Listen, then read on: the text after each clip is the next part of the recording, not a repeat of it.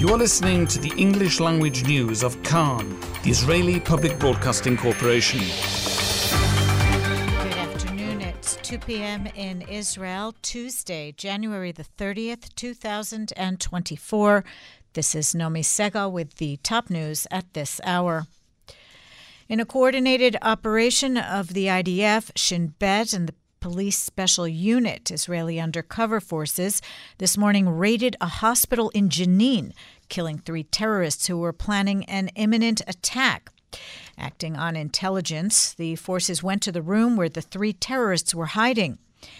Closed circuit television footage circulated online appeared to show several of the undercover forces, including one dressed as a Muslim woman, pacing through a corridor of the Ibn Sina hospital armed with assault rifles. Israel said that the cell members who belonged to Hamas and Islamic Jihad were involved in various terror activities, including plotting an October 7th style massacre. Security sources said that wanted Palestinians and terrorists have been hiding in hospitals in Judea and Samaria with the thought they can exploit the protection of medical facilities to engage in terror activity. A senior source said no city is a haven. The arm of the security establishment will reach them all. Israeli security forces operating in other parts of Judea and Samaria overnight arrested 19 wanted terrorists and seized weapons. Hamas leader Ismail Haniyeh says the organization is studying the proposal for a hostage release deal put forward at the Paris summit this week and will give its response based on the organization's top priority for an end to the Israeli aggression against Gaza and the withdrawal of IDF forces. He added that Hamas is willing to discuss any proposal as long as it leads to a full end to the fighting.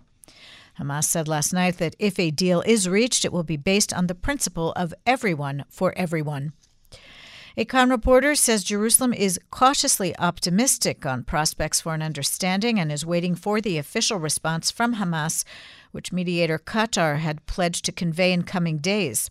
The War Cabinet met for several hours last night to discuss the framework that was formulated in the discussions the Israeli delegation held in Paris on Sunday with representatives from three mediating nations Qatar, Egypt, and the United States. At the same time, the Prime Minister's office issued a statement last night stressing that reports on details of the emerging understanding were inaccurate and include elements that, Isra- that are unacceptable to Israel. The proposed framework has also spurred coalition tensions with National Security Minister Ben Gvir, threatening that a reckless deal, in his words, will break the government apart.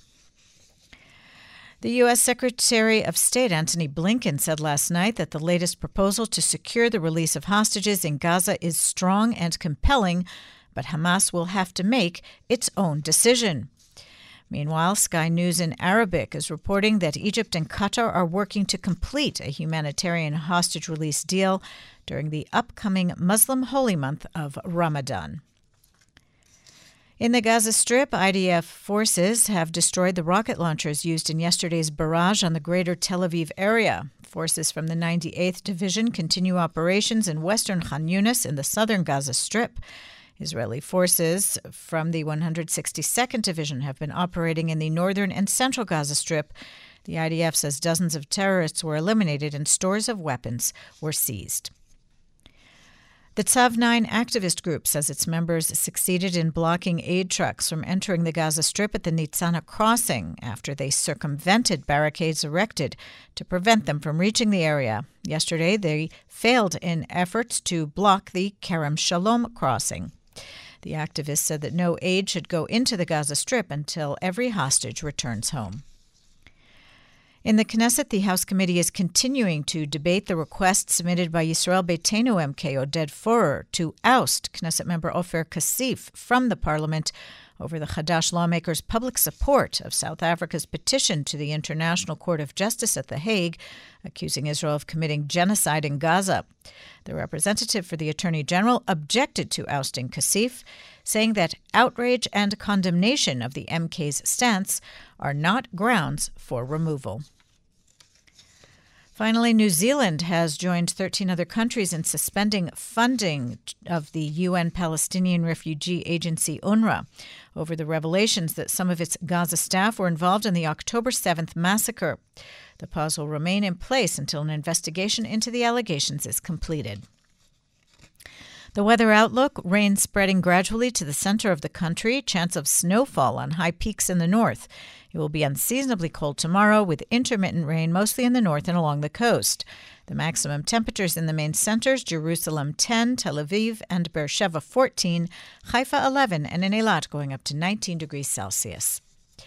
That's the news from Kan Reka, the Israeli Public Broadcasting Corporation. Join us at 8 p.m. Israel time for our one hour news program. You can tune in at 101.3 FM, the Kan website, and the Kan English Facebook page.